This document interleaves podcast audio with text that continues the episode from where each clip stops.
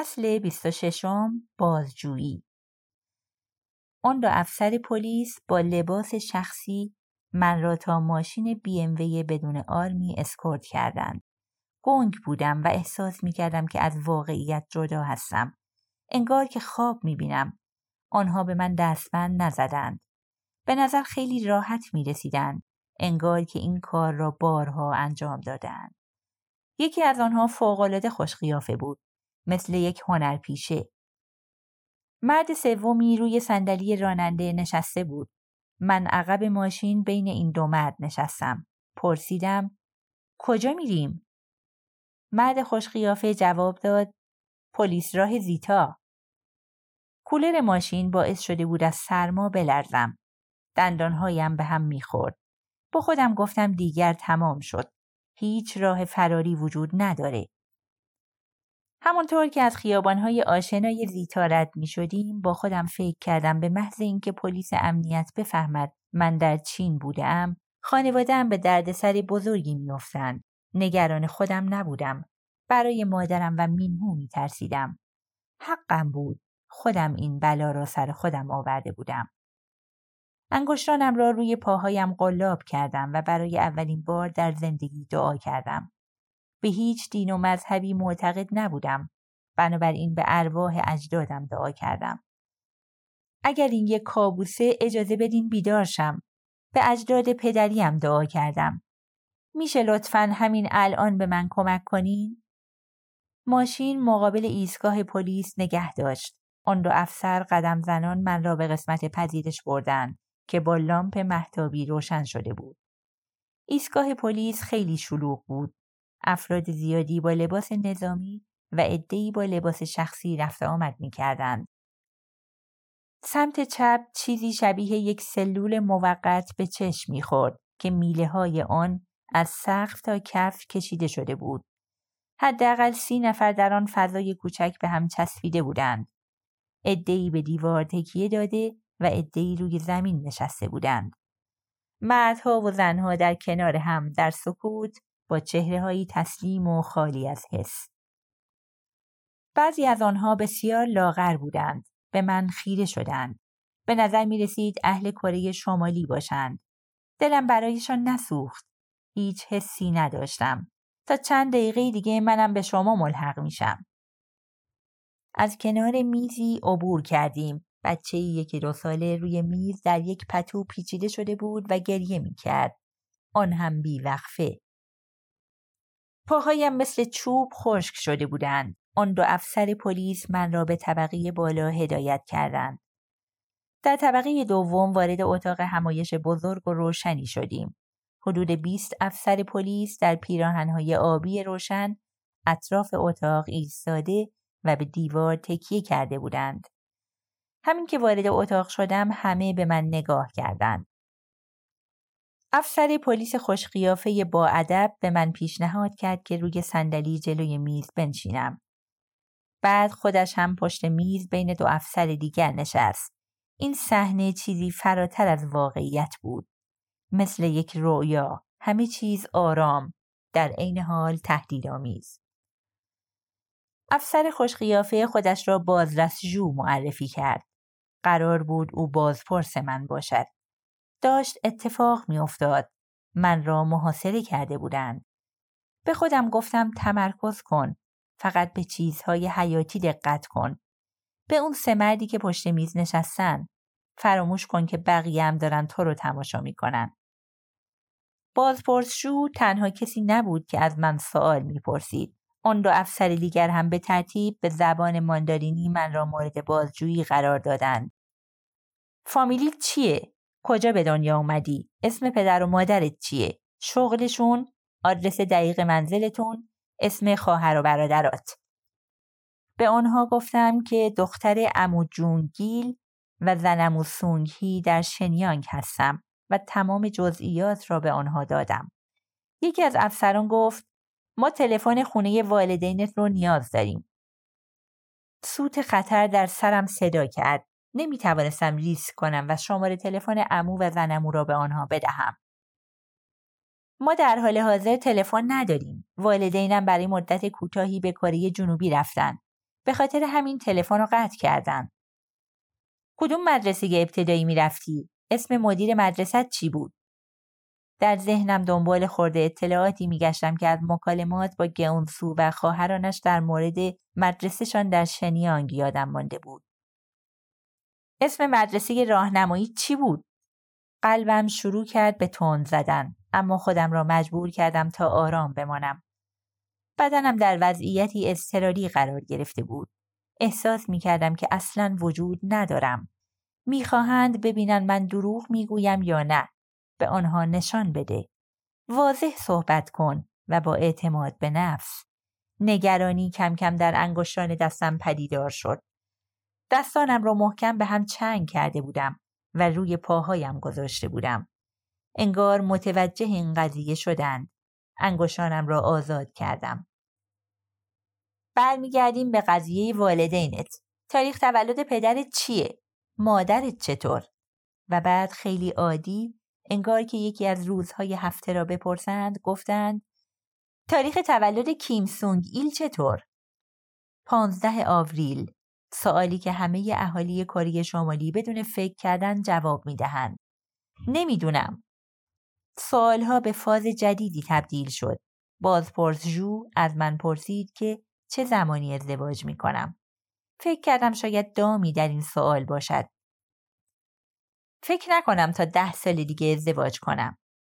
خنده هایم مصنوعی بود. هنوز خیلی جوونم. پلیس هایی که پشت سرم ایستاده بودند تمام صحنه را در سکوت تماشا می کردند. نه کسی وارد می شد نه خارج. بازرس ژو به دقت من را تماشا می کرد و خودکارش را لای انگشتانش می چرخاند. سپس یک کپی از روزنامه شنیانگ روی میز گذاشت و از من خواست تا شروع کنم به خواندن اولین مقاله. مقاله در مورد ترافیک در اوتوبان شندا بود. تا آن زمان دیگر ماندارینی را روان و طبیعی صحبت می کردم. تقریبا مطمئن بودم که بدون کوچکترین ردی از لهجه کره شمالی صحبت می کنم. بعد از 1-2 دقیقه گفت کافیه. متوجه شدم تا آن لحظه هیچ کدام از جوابهای من را وارد کامپیوتر نکرده بود. آنها شک داشتند. حدس می‌زدند شاید من چینی باشم. مرحله بعدی تست نوشتاری به زبان چینی بود. یکی از بازپرس‌ها از روزنامه دیکته گفت و در حالی که من لغت‌ها را می‌نوشتم بالای سرم ایستاده بود. وقتی این هم تمام شد یکی از آنها گفت شناسنامه‌ات کجاست؟ توی خونه. وقتی که اون سو شناسنامه ای را که خانواده‌اش برایم درست کرده بودند نشانم داد، شماره اش را حفظ کردم. شماره را به آنها گفتم. سیستم شناسنامه هنوز کاغذی بود. چک کردن شماره نیاز به این داشت که به ایستگاه دیگری زنگ بزنند و آنها فایل را جستجو کنند. اگر فکر می‌کردند من اهل کره شمالی هستم، پس قطعاً به طور دقیق چک می‌کنند و این پایان ماجرا خواهد بود. اما به جایش جو اتاق سبک شد. شک‌ها از صورتشان برطرف شد. بازرس ژو برای اولین بار خندید. حالا واقعاً کی قصد داری ازدواج کنی؟ دوباره خندیدم. وقتی بهترین پیشنهاد رو دریافت کنم. یکی از بازرس‌ها دفترش را محکم بست. شنیدم که به بقیه گفت گزارش اشتباه. پس یک نفر گزارش من را داده بود. بازرس ژو ایستاد. میتونی بری. و در را نشانم داد. ببخشید که وقتت رو گرفتیم. مجبور بودیم وظیفمون رو انجام بدیم. با حالتی منگ سمت در قدم برداشتم. زیر چشم افسرهایی که در اتاق بودند و مثل یک خواب انتظار داشتم که بشنوم آهان یه چیز دیگه. در پشت سرم بسته شد. به سرعت از پله ها پایین رفتم. از قسمت پذیرش عبور کردم و از جلوی سلول گذشتم. نتوانستم نگاه های افرادی که در آنجا زندانی شده بودند را تحمل کنم. در شلوغی خیابان و زیر نور آفتاب قدم به بیرون گذاشتم. به محض اینکه چند بلوک از ایستگاه پلیس دور شدم، سرعتم را کم کردم و دقیقه‌ای کنار پیاده رو ایستادم. صبح گرم بود و آسمان صاف. تجارت و کار طبق معمول در زیتا برقرار بود. آبران اطراف من در حرکت بودند. بالا را نگاه کردم. هواپیمایی از آسمان آبی مثل ماهی کپور کوچک نقره‌ای رنگی رد می شد. پدر عزیزم، از ته قلبم ازت ممنونم. ممنونم که مجبورم کردی تمام مدت توی مدرسه چینی یاد بگیرم. سالها طول می کشید تا کسی در نوشتن حروف چینی ماهر شود. آخرین تست شک آنها را برطرف کرده بود. پدرم نجاتم داده بود. حالا می دانستم که شنیانگ برای من تمام شده است. نمی توانستم بمانم. بسیار خطرناک بود. باید تا زمانی که می فهمیدم کجا بروم قایم می شدم. مجبور بودم از خوابگاه نقل مکان کنم. اما به کجا؟ هیچ جایی در این شهر از دیدرس پلیس ها در امان نبود. همینطور که با آسودگی قدم می زدم دوباره یأس و ناامیدی سراغم آمد. من خودم را پشت دروغ‌های زیادی مخفی کرده بودم. خودم هم نمی دانستم که چه کسی هستم. داشتم به انسانی بی‌هویت تبدیل می شدم. تجربه‌ای که چند لحظه پیش گذرانده بودم باعث شد احساس کنم که از خصایص انسانی دور شدم. اداره پلیس با روال قانونیش سوالات گولزن و بازرسانی در پیراهن‌های تنگ که فکر می‌کردند منطقی و به حق است که مردمان کشورم را برای عذاب و شکنجه و کتک خوردن با کابل‌های سیم به بویبو تحویل دهند. دست‌هایم را روی سرم گذاشتم. چگونه توانسته بودم آنقدر احمق باشم و به کسی بگویم که اهل کاری شمالی هستم؟ حالا دیگر کسی را نداشتم که بتوانم به او اعتماد کنم و هیچ جا احساس امنیت نمی کردم. ناگهان فکری به ذهنم رسید.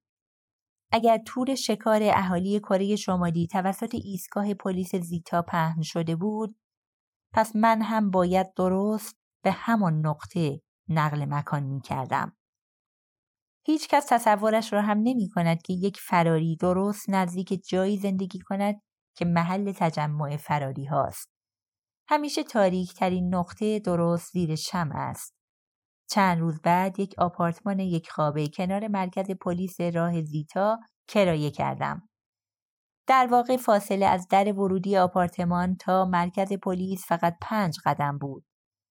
از پنجره ها می توانستم بعضی از پلیس ها را که با یونیفرم های سرمه‌ایشان به اتاق بازجویی رفت و آمد داشتند ببینم. آنقدر به من نزدیک بودند که می دیدم هیچ توجهی به آپارتمان ما نمی کنند. حتی در دقیق ترین گردش های شهری و شکار کره‌ای ها. 2 هفته بعد از آن که به آنجا نقل مکان کردم، بعد از یک روز سخت کاری از رستوران به خانه برگشتم و آنقدر خسته بودم که به سختی از پله ها بالا رفتم. ته کیفم دنبال کلیدهای در می گشتم. راه پله هیچ نوری نداشت. ناگهان صدای حرکت سریعی را در تاریکی سمت چپم شنیدم. انگار چیزی با سرعت سمت من می‌دوید. قبل از اینکه بتوانم عکس‌العملی نشان دهم، ضربه‌ای پشت سرم خورد. صدای ضربه به قدری شدید بود که در گوشم پیچید و شوکی به مغزم وارد کرد. چشم‌هایم سیاهی رفت و بیهوش شدم.